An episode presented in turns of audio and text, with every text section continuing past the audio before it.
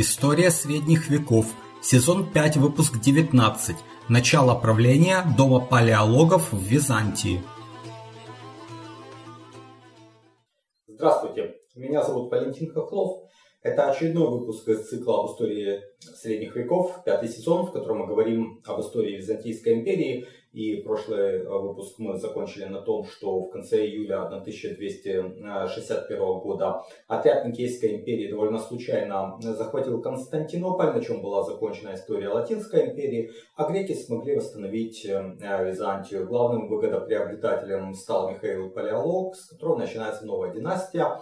Ну а прежде чем перейти к ее истории, хочу напомнить, что продолжается война, которую путинский режим развязал против Украины, и он действует э, по гитлеровским лекалам. На самом деле абсолютно фашистское государство Российская Федерация ведет себя соответствующая череда военных преступлений. Вот на этой неделе зверские ракетные удары по Одессе, по историческому центру, по объектам всемирного наследия ЮНЕСКо. А, то есть это, конечно же, очередное военное преступление, совершенное этим фашистом и его приспешниками. А, ну а если вы смотрите из России, то представьте себе, что если бы обстреляли, допустим, центр э, Петербурга, ракетой угодили в Эрмитаж, э, в Исаакиевский собор, там были бы какие-то дымящиеся руины, э, насколько вам было бы приятно э, наблюдать такую картину.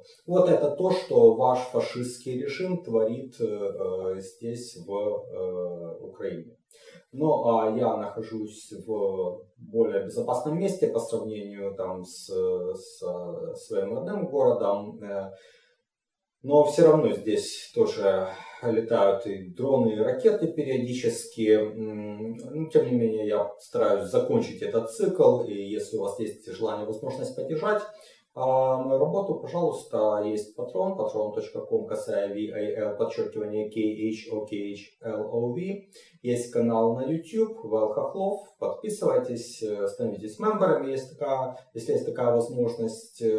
Там есть ряд плюшек только для мемберов Tier 2 и выше, например, ранний просмотр видео без рекламы. Но э, это уже э, по вашему выбору и желанию. Каким-то образом, если можете поддержать, то поддерживайте. Ну а мы возвращаемся к э, этому э, выпуску. Итак, э, Михаил Палеолог к тому времени уже не только правил как регент, я напоминаю, июль 1261 года, вот, как регент при императоре Иоанне IV, э, но он также добился своей коронации, э, ну, об этом в прошлый раз говорили, но был еще один попечитель над малолетним императором, это патриарх Арсений, но его очень прельщала возможность из патриарха с кафедрой в Никее стать патриархом в кафедре, с кафедрой в Константинополе. Поэтому он, в общем-то, а, палеолога поддержал. Э, и влияние Михаила настолько возросло, что он задумал, в общем-то, очень коварный жестокий шаг. В декабре 1261 года он приказал своим людям схватить а, юного императора, которому тогда было где-то около 11 лет, и ослепить его. А, и таким образом Михаил Палеолог стал уже единственным властителем а, возрожденной Византийской империи под именем Михаил VIII. Патриарх Арсений был глубоко возмущен этим, потому что, ну, как бы, его подопечного, вот, императора Иоанна IV, таким образом, не только отстранили от власти, но и изувечили, и он отлучил Михаила Палеолога от церкви, но, в общем-то, дело было сделано, и позиция патриарха уже ни на что не влияла. А первые действия Михаила являлись собой полный разворот э, политики предыдущей династии, ну, то есть ласкарей э, и э, ватацы. Э, те строили национальное государство, в общем-то, по сути дела, да, так, когда говорили тогда, но э, по сути это было национальное греческое государство в Малой Азии со столицей в Никее.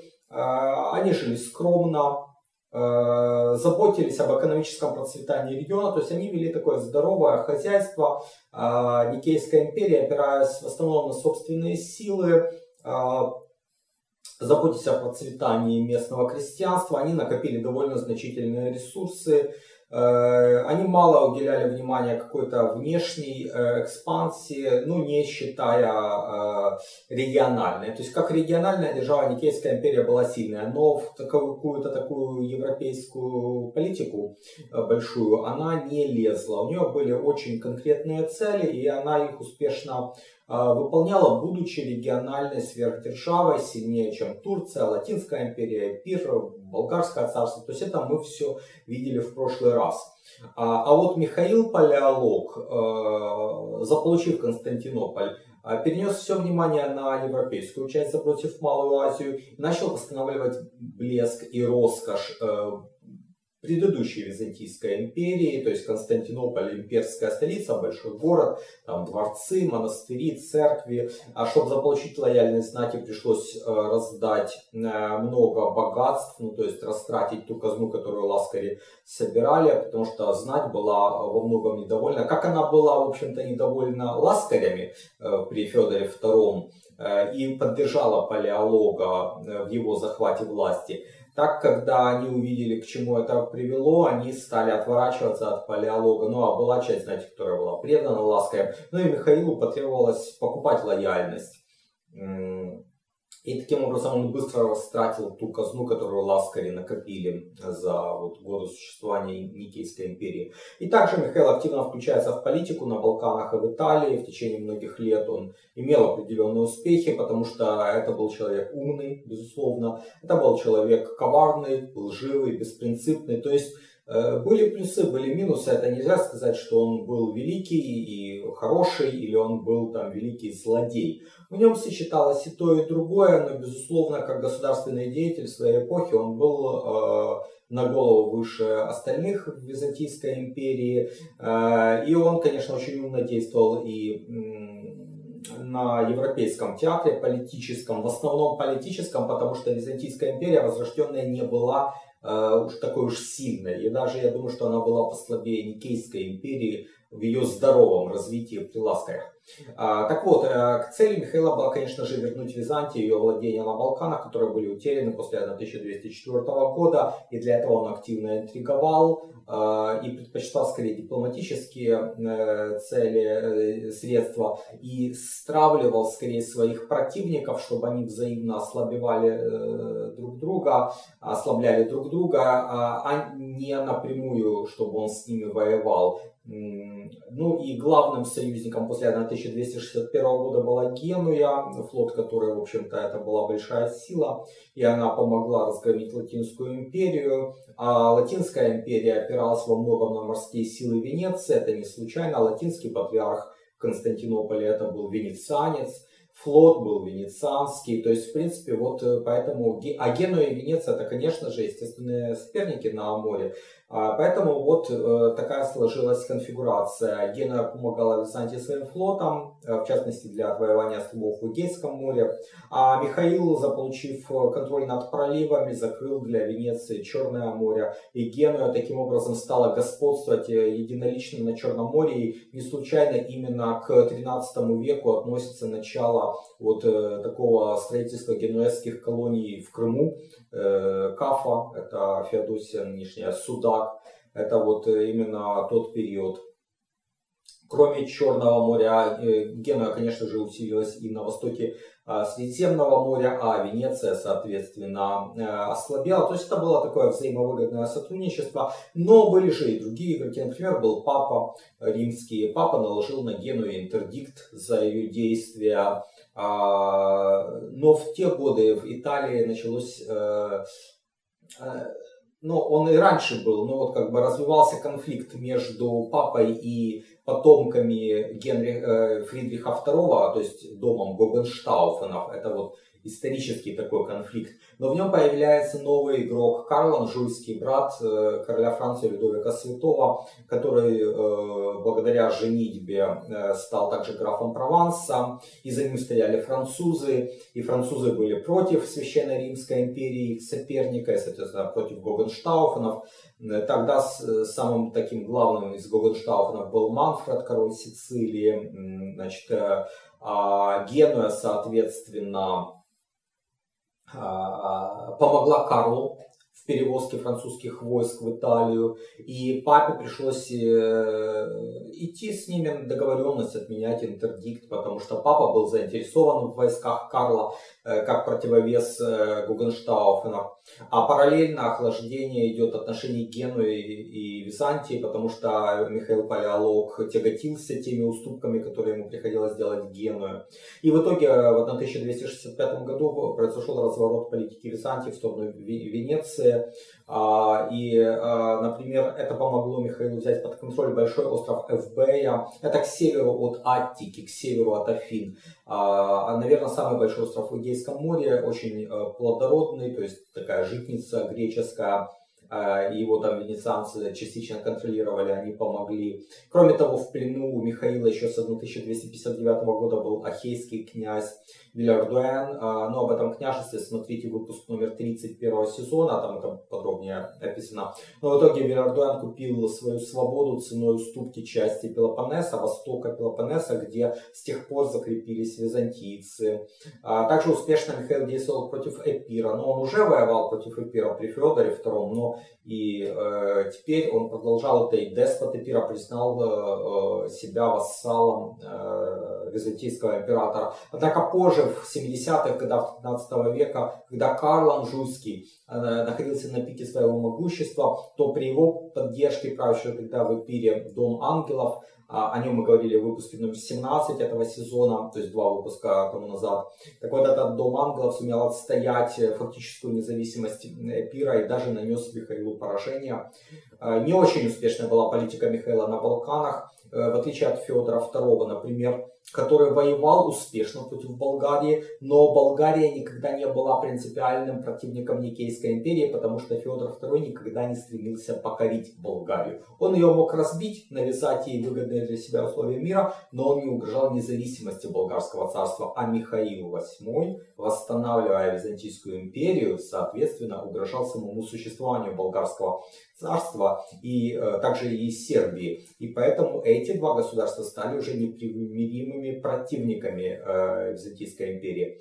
Э, и интересный факт. Против Болгарии Михаил Палеолог вступил в союз с монголами, с темником Нагаем, который тогда был в причерноморских степях и использовал монгол э, против болгар. А что касается Сербии, ну, в ту пору она вышла из орбиты Византии, скорее она сначала была зависимой от Венгрии, а потом попала уже в орбиту Карла Анжуйского котором мы еще поговорим.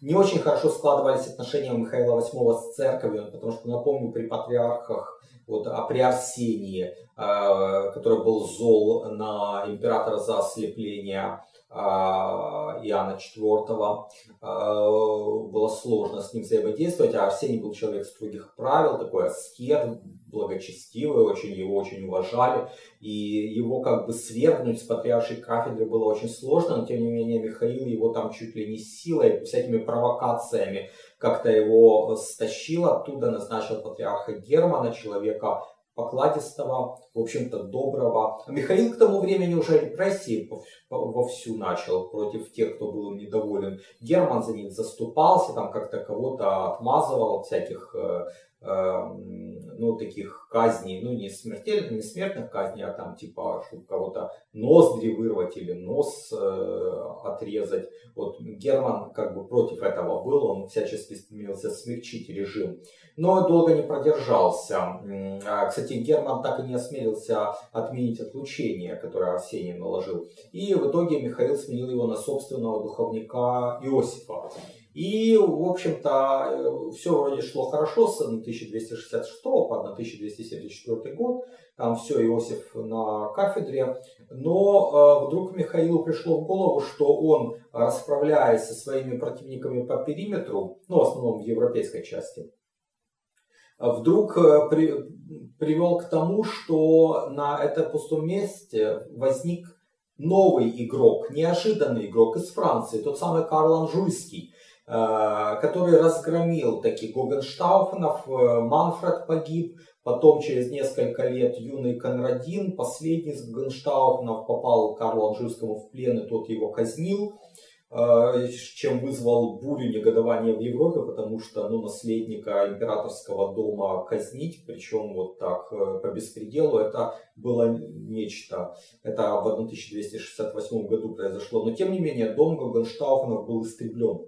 Карл Анжуйский торжествовал. Э, юг Италии его, Сицилийское королевство довольно сильное, плюс Прованс, плюс Анжу, плюс за ним стоит его старший брат Людовик Святой. В общем, Э, Карл Анжуйский на коне. Главная сила в Средиземноморье. Более того, он собирается построить собственную Средиземноморскую империю, которая чуть ли не станет самым сильным государством в Европе. Ну, могла бы стать, но не стала. И вот в рамках этого Карл Анжуйский также стремился захватить Константинополь. И э, он уже договорился, что ему уступили там права на часть латинских государств Греции. По-моему, он поддерживал свергнутого латинского императора Балдуина II.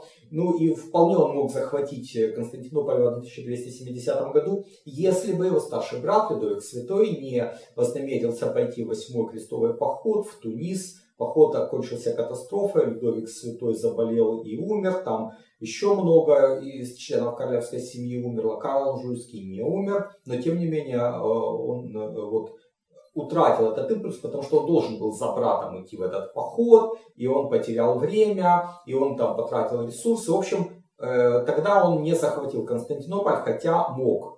Э, а Ман, э, Михаил э, получил отсрочку. И он эту отсрочку использовал. Он нашел выход, попытка договориться с папой римским Григорием X о преодолении схизмы. И на словах Михаил VIII готов был признать папу главой Объединенной Христианской Церкви. Он даже запретил, в смысле император, запретил своим греческим иерархам вступать с э, католиками в догматические споры, все лишь бы папа ну, согласился на союз. И он, э, в общем-то, сумел обмануть Григория, а, Э, при всем при том, что греческое духовенство категорически не хотело признавать латинские обряды, патриарх Иосиф был против этого, патриарха Иосифа сместили, поставили в итоге лояльного человека, Иоанна Векка. Это очень такой умный человек, наиболее э, опытный богослов, э, очень ну, такой человек ученый. И он был главным представителем на Леонском соборе 1274 года, на котором удалось договориться о церковной унии. То есть схизма была преодолена в 1274 году. И вот это была первая такая уния восточной и западной церквей. И вот в результате, достигнув этого успеха, Иоанн Век был возведен на патриаршую кафедру и стал вот таким проводником унии в Константинополе. И эта уния позволила Михаилу VIII добиться от папы э, очень важной э, услуги. Папа запретил Карлу Анжуйскому атаковать Византию, Карл Анжуйский должен был подчиниться. В то же время Михаил, э, у него руки не были связаны, и он мог действовать на Балканах, он мог немножко там подвоевывать Э, те э, государства, которые возникли, и присоединять земли к Византии. То есть это на Балканах и в Греции. Э, но отношения с Римом все-таки у Константинополя были сложными, потому что и Михаилу VIII, и патриарху Верку приходилось очень стараться, чтобы балансировать между папами и между своим собственным населением. То есть папу они обманывали, что они типа ему подчиняются, а населению они говорили, что нет, все будет по-старому. Но там папа своих эмиссаров высылал, чтобы проверять, как соблюдаются условия унии. Их там приходилось им как-то там глаза замыливать. Э, но э, крах наступил этой унии по более прозаической причине. Дело в том, что там умер э, папа Николай III. Там была прям череда э, целая пап, но вот последний из них, Николай III, он умирает, и Карлу Анжуйскому удается возвести своего кандидата, француза.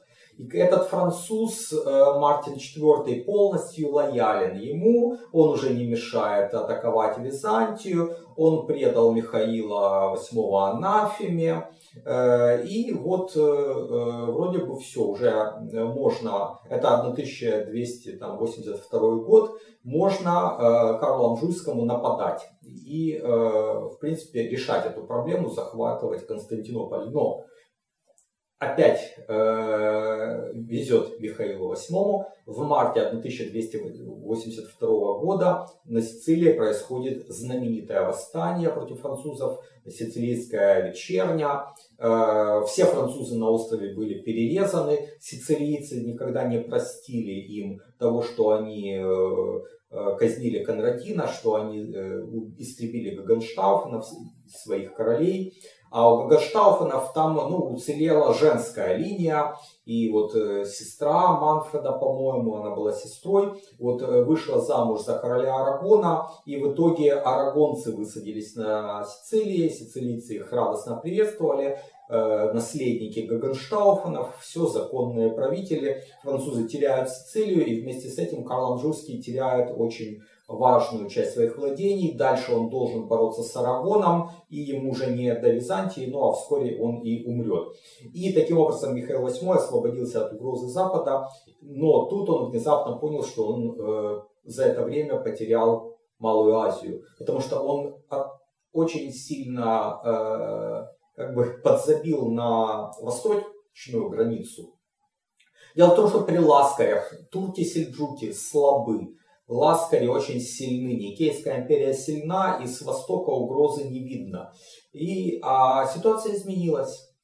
Ситуация изменилась, потому что палеолог подзабросил эти дела малоазиатские.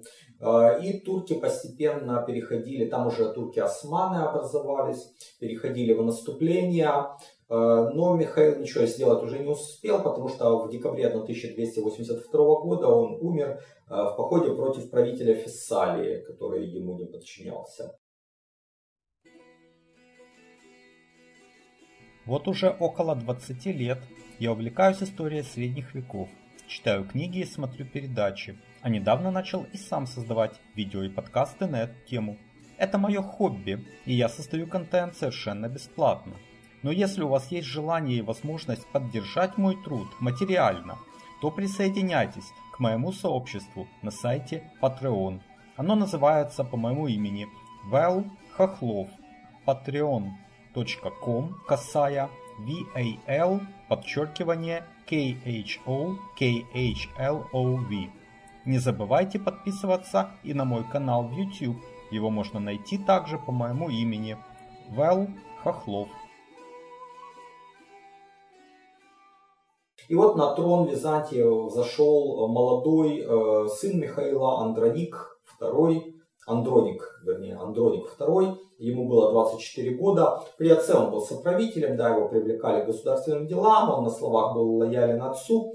Но придя к власти, Андроник стал проводить совсем другую политику. И, как пишет Успенский, характеризуя этого человека, Воином он не был, с походом против сельджуков у него связаны были горькие воспоминания. Реакция против унии и облегчение военных расходов обещали его популярность.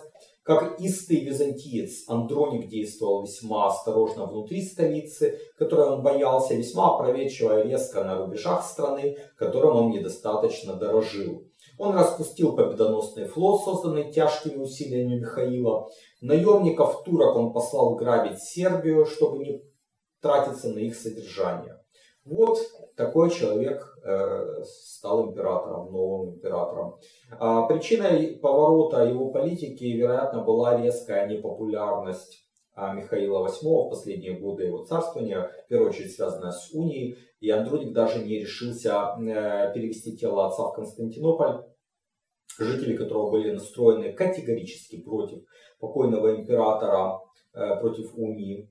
Э, к тому же после сицилийской вечерни Карл Анжуйский перестал быть угрозой. А для чего нужен был, нужна была уния? В борьбе против Карла Анжуйского отпала угроза, отпала необходимость в унии. Соответственно, первым делом Андроник II э, э, разорвал унию, изгнал патриарха Иоанна Векка, который был сторонником унии. Был создан собор, на этом соборе Векка осудили. Противников унии вернули из ссылок. О Михаиле стали говорить как о еретике. Союз с папой был разорван. После истребления, после исчезновения анжуйской угрозы Византия смогла перейти в наступление на западе Греции, в Албании, в частности в 1200 Э, в 91 году был взят важный город э, Драч или Дураццо. Это в Албании нынешний, тогда самый такой важный порт на Адриатике, который был под контролем Византийской империи долгое время. С другой стороны, на западе Греции также активизировались иные силы. Деспот Фессалии решил, что может взять под контроль Тессалоники. Это вот Михаил не зря с ним воевал, когда вот отправился в поход, когда умер. Э, все-таки этот э, фессалийский деспот угрожал действительно Византии. А византийская армия в Македонии разбежалась на минуточку. И тогда Андроник решил действовать хитростью. Дело в том, что деспот Фессалии э, был как бы вот это ну, север Греции, а запад Греции это Эпир. Там был свой деспот. Ну, мы об Эпире и Фессалии говорили в выпуске номер 17. Так вот, сын деспота Фессалия, который, в общем-то, возглавлял ту армию, которую боялись византийцы, а, он был приглашен на свадьбу деспота Эпира. Приехав на свадьбу, а, он стал жертвой предательства. Деспот Эпира его захватил в плен и выдал Андронику. Но деспота Эпира это не спасло, потому что отец э, захваченного вот этого молодого человека, э, старый деспот Фессалия, пошел на Эпир и выгнал деспота Эпира Никифора в Италию. А там преемники Карла Анжуйского, Карл II там был уже, э, присматривался к Греции, к Эпиру, к Пелопоннесу, искал возможности их захватить. И давайте тогда рассмотрим геополитический расклад э, вокруг Византии на рубеже 13-14 веков. Это интересно. После смерти Карла Анжуйского французы, ну, э, как бы та часть французов, которая за ним пошла на юг Италии, в Неаполь, решили... А, нет, стоп, извините. Сначала давайте о французах именно настоящих, о тех, которые в Париже. А, вот они решили продвигать тоже восточный проект. Почему? Там вошел на трон Франции молодой, очень способный король Филипп IV красивый. И он стремился вообще к европейской гегемонии. У него были все основания, для этого Франция на тот момент самое сильное королевство. А, и он стремится на Востоке создать зависимую от себя Латинскую империю во главе со своим братом Карлом де Валуа. Кстати, от его сына пошла династия королевская Валуа. Э, ну, это потом уже будет. А, так вот, этот Карл де Валуа женился на Екатерине де Куртене, наследнице титула императора Латинской империи. На стороне Валуа выступил папа который отлучил Андроника II от церкви, Венеция, Сербия и Венгрия. В частности, сербы отвоевали тот самый Дурацу у Византии в 1296 году. Но Карл де Валуа завяз в Италии, потому что ему там надо было сначала Италию пройти, чем, прежде чем дойти до, до Греции. А там в Италии были сильные позиции арагонцев. И Карлу де Валуа пришлось столкнуться с арагонцами, и в итоге э, он до Греции так и не добрался. Более того, он в Италии рассчитывал на помощь Анжуйского дома, вот того самого, который правил в Неаполе но не получил. Вот теперь давайте посмотрим на тех французов, которые оказались в Неаполе, то есть на Анжуйский дом. Э, его главой стал Карл II, сын Карла Анжуйского, и он сам имел виды на Грецию, поэтому он не стал помогать Карлу де Валуа, своему дальнему родственнику. А кандидатом Карла II на Грецию был его собственный брат Филипп Таранский, и ему были переданы права на Эпир и княжество Ахейское. Более того, вот тот самый деспот Эпира Никифор, который в итоге от Константинополя поддержки не получил, переметнулся на сторону Неаполя и вошел в союз с Филиппом.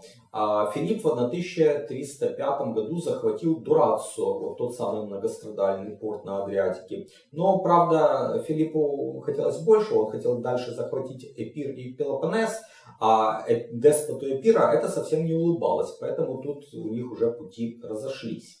Ну и, наконец, третий игрок – это Арагон. А, со второй половины 13 века а, Арагон э, стал очень силен, потому что, собственно, королевство Арагон, княжество э, Каталония, э, вот эта испанская марка, и Валенсию они захватили. В общем, мы об этом говорили в прошлом сезоне, посвященном Испании. Там о создании арагонской короны есть выпуск. В как раз конце 13 века это стало очень сильным средиземноморским государством, особенно после захвата Сицилии, после этой сицилийской вечерни. И король Сицилии Фредерик и его сын Фердинанд активно ввязались в дела на Востоке. После успешных войн Арагона в Испании против мавров и в Италии против французов, там осталось довольно много опытных воинов, закаленных в боях, и вот они сформировали отряды наемников, в частности каталанскую компанию. Ну, по сути, вот это такая типа нынешних ЧВК, да, такая военная компания, э, которая за деньги воевала на чьей-то стороне. И вот Андроник II, который в начале XIV века не был особо популярен и опасался создавать мощное войско из греков, решил нанять эту каталонскую компанию для войн в Малой Азии, где в Византии появился новый опасный противник – турки-османы. В 1302 году султан Осман I – это основатель э, вот этой османской династии и, можно сказать, Османской империи. Хотя тогда еще османы контролировали довольно маленькую часть Малой Азии. И они были в контракт со своими собратьями турками-сельджуками, но османы уже потихоньку становились ведущей силой. И вот этот Осман I разбил сына и соправителя Андроника которого звали Михаил IX. Ну, на самом деле, Михаил IX никогда самостоятельно не правил, но при своем отце, Андронике II, он э, считался соправителем, и вот он возглавлял войско. И он был разбит под городом Никомедия. И османы захватили очень много уже земель э, на западе Малой Азии и начали создавать вот эту свою империю, которая впоследствии станет грандиозной Османской империей. И э, вот эти турки-османы, они не просто совершали грабительские набеги на греческие земли, они выдавливали греческое население с обжитых земель и сами заселялись э, вот в эти земли. И поэтому, в общем-то, сейчас Турция есть Турция, хотя э, вот на 14 век в основном там было, ну не в основном, но во многом там было еще греческое население. Это греческое население вытесняли на побережье, а потом с азиатского побережья вытесняли на европейское побережье, то есть в сторону э, современной Греции и э, так далее. Э, так вот, э, чтобы бороться с этими турками, османами, э, Андрон, Андронику II понадобилась э, каталанская компания. Во главе ее стоял Рожер де Флор. На самом деле это немец, его фамилия Блум. Он был предан Гогенштауфеном после того, как Гогенштауфен в французы разбили, он пошел на службу к Арагонскому дому, потому что они были наследниками Гогенштауфенов, ну, через вот женскую линию. А, и там он взял фамилию на испанский манер э, де Флор, ну, э, цветок, это блум по-немецки, флор э, по ну, латыни, по-испански, наверное, тоже, не знаю, как там правильно, но вот стал он называться де Флор, и а, он был незнатного рода, но тем не менее это был очень э, значительный военачальник. У него были не очень большие силы, у него было около пяти тысяч на самом деле этой каталанской компании, из них полторы тысячи рыцарей. Но это не мешало, это все были очень хорошо обученные войны, профессиональные войны. И эта э, малая численность не мешала им разбивать на голову э, войска турок-османов, которым было там 18-20 тысяч человек. Все 5 тысяч э, легко побеждали 18-20 тысяч. И поэтому, конечно, каталанская компания была очень грозной э, силой. Э, услуги их были очень дорогими. Рожер запросил и получил огромные деньги. И он это не один раз делал, а каждый год. Он, конечно, очень сильно разорял Константинопольскую казну, а, и вот есть хорошая картина, я ее покажу, там каталанская компания входит в Константинополь, где хорошо видно там этот уже немолодой Андроник э, на троне и э, немощный и такие молодцеватые парни каталонцы. Э, войско содержалось в жесткой дисциплине и более того Дефлор требовал такой же жесткой покорности от населения земель, которых он освобождал от турок. То есть грек, греческих земель. И греки Малой Азии были недовольны, потому что они привыкли уже к такой расслабленной жизни, они не любили каталонцев, а они завидовали их богатству. Там даже один раз они ограбили, захватили казну де Флора и перерезали охрану. То есть, ну, там сложные отношения были с местными греками и сложные отношения были с правительством в Константинополе, потому что оно опасалось де Флора и его влияния. И не зря, потому что он прекрасно понимал свою силу, и он этим умело пользовался. Он запросил и получил титул кесаря, второго человека в империи. Э, он стал нещадно эксплуатировать греков, э, доить их, можно сказать, Э, и щедро оплачивать услуги своих э, воинов. Э, он начал создавать такое греко-каталонское государство по берегам Мраморного моря на самых лучших землях. И, но он и помогал решать всякие проблемы военные Византийской империи. И вот когда в 1305 году на Византию напал болгарский царь, то против них выступило как войско Византии во главе с Михаилом IX, так и э, Рожер де Флор во главе каталонской компании. Ну и чтобы согласовать действия, чтобы там они действовали как бы не в рознь, а вместе, э, Рожер де Флор отправился в лагерь Михаила IX, чтобы с ним договориться, и в этом лагере Рожера де Флора зарезали. И не просто его зарезали одного, это не случайность была. А после этого Михаил приказал своей коннице напасть на лагерь каталонской компании, и там многих перебили. Потому что они не подозревали, что их союзники на них нападут. Вот такое коварное убийство Рожера де Флора имело катастрофические последствия для Византии, потому что он был лидером и единственной силой, а, которой, а, которая могла защитить Византию от турок османов. Э, он также планировал создать и начал создавать вот это вот греко-каталонское государство в регионе. И, возможно, это государство могло стать буфером и успешно противодействовать э, туркам и сохранить, в общем-то, греческую э, эту часть э, Малой Азии и вот проливы за греками сохранить. Но, тем не менее, ничего этого не сложилось. После его убийства уцелевшие каталонцы объединились вокруг адмирала Эстенцы. Это адмирал уже знатный человек, уже знатный арагонец или каталонец. И вот они начали мстить. Но Эстенца, как э, в духе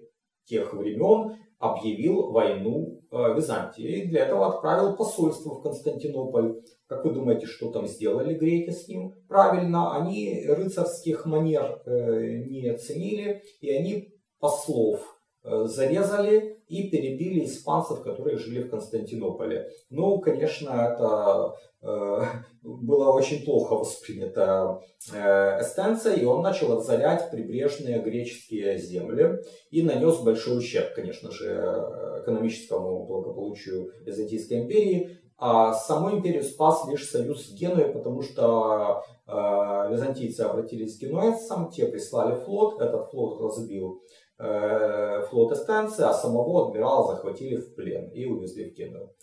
А, но сама каталанская компания никуда не исчезла, у нее же были еще и сухопутные войска. А византийцы собирались их разгромить, потому что каталонцев было мало, там было 3-4 тысячи от силы уже. Э, и а, решили направить войско, вот этот Михаил IX, но э, византийское войско боялось воевать с каталонской компанией, с ее остатками, и отказалась воевать. Вот. Но каталонцы сами ушли в Среднюю Грецию, а там были местные споры между Эпиром, э, Фессалией, Ахейским княжеством. Но главной силой стало Афинское герцогство, потому что его наследник э, Ги де ла Рош женился на наследнице Ахейского княжества из вот этой семьи Велертуэнов. А, ну и там а, как бы Афины, получается, усилились. Ну, правда, Ги быстро умер, там был его преемник Готье Дёбриен. И вот он в 1310 году сумел покорить Фессалию. И получилось все вот под, под ним было. Ну и вот каталонцы туда-то и вторглись. У них было где-то 3-4 тысячи человек. У Бриена было где-то в два раза больше. И вот эти франко-греки ненавидели каталонцев и хотели просто их уничтожить, пользуясь численным преимуществом. Но каталонцы были опытные воины, искушенные в боях. Они э, выгодную позицию сумели занять. Получилось, что вот эта тяжелая французская конница рыцарская, ей пришлось двигаться через топкую э, землю, кони завязли, э, и в итоге каталонцы сбили этих рыцарей и всех перерезали, там только два рыцаря вроде бы уцелело. То есть это был полный разгром вот этих э, франков, которые, французов, соответственно, которые э, как бы до того э, жили в латинских государствах в Греции, в первую очередь в Афинах и в Пелопоннесе. И с тех пор вот в Средней Греции, Фессалии утверждается каталонская компания. Номинально они признавали власть короля Сицилии, но фактически там правили их э, лидеры. А что касается Эльпира, то там к 1318 году местная династия ангелов а, прервалась. Ну, вернее, как там, по женской линии э, наследовал э, Николай Арсини, итальянец. Там потом еще было несколько Арсини. Ну, то есть он пошел уже пир под власть скорее итальянцев. А, но, правда, византийцы смогли откусить Северный Эпир. Там был такой полководец э, Сергиан. И в 1319 году ему удалось захватить важнейший город Янина.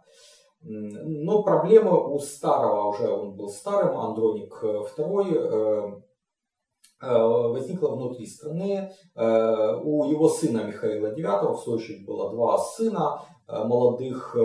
Вот. Старшим из них был Андроник младший. И вот этот Андроник младший, он был такой, вел такую раз, разгульную жизнь. Ему понравилась какая-то девушка, но у этой девушки был какой-то там любовник, и он решил от этого любовника избавиться, нанял наемных убийц. Эти наемные убийцы ночью подкара... хотели подкараулить этого Э, молодого человека, но в итоге перепутали и убили другого молодого человека, которым оказался брат Андроника младшего.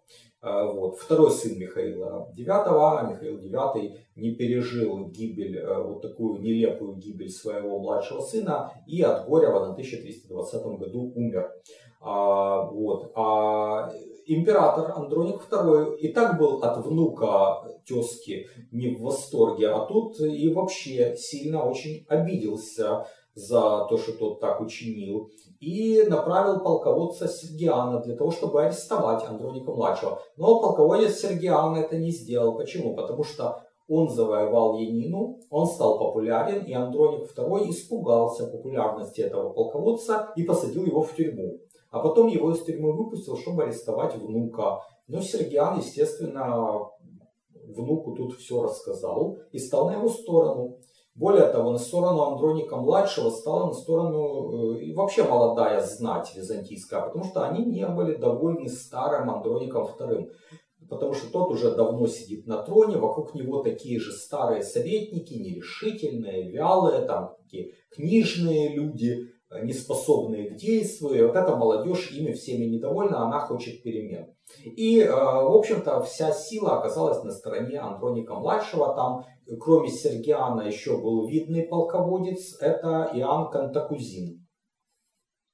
И вот э, в результате Андроник младший пошел к деду, дед видит, что сила у внука, там они помирились. Э, но дед коварный был, Андроник II был очень коварный, они помирились, и он тут же начал как-то искать возможность верных внуку людей куда-то отослать на границы, и потом с внуком что-то сделать, чуть ли там не посадить в тюрьму, а может даже ослепить. Ну вот какие-то такие нехорошие были позывы, но ничего этого не удалось. Там они э, сцепились. В результате к 1322 году э, новый конфликт, кульминация, опять военная сила на стороне внука, опять э, они вынуждены примиряться, но уже на условиях Андроника-младшего, который диктует деду все, что вот он хочет получить, и у него и военная сила, у него и деньги.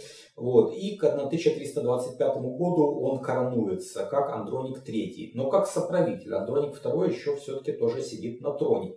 Но вот дед не отказался все-таки от планов как-то внука э, хитростью и коварством победить. Он там и духовенство натравливал, на внука. Он с сербами пытался заигрывать, чтобы получить военную силу, которая как бы победит Андроника э, младшего. Ничего не вышло. Э, все это молодым византийцам надоело. В итоге в 1328 году вот эти верные Андронику третьему вооруженные силы входят в Константинополь и заставляют Андроника II отречься от престола.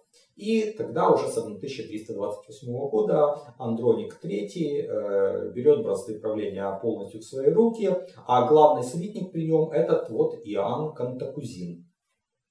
Но, правда, он был пока еще не единственным э, советником. Э, сам Андроник вообще в дела государства мало вмешивается, потому что его интересует охота. Ну, война и охота, два его любимых занятия. Он такой человек, э, не способный к государственному управлению. А Иоанн Кантакузин, наоборот, человек умный, расчетливый, а, и он берет все бразды правления в свои руки. Э, э, внутри империи на какое-то время наступает мир, а, правда, соседи не дремлют, те же турки-османы подходят к Никее, главному городу Византийской Малой Азии. Это уже на следующий год, 1329. Э, Андроник III и Кантакузин идут э, на турок османов и терпят поражение. Еле спаслись, кстати говоря, оба чуть не попали в плен. В итоге в 1330 году после осады турки-османы захватывают Никею, главный город Вифинии. И греки теряют эту важнейшую провинцию в Малой Азии, которая еще была под их контролем. А вскоре Андроник III э, тяжело заболел и стал вопрос о том, а что будет, если он умрет. Э, регенство в Константинополе заполучил э, Кантакузин.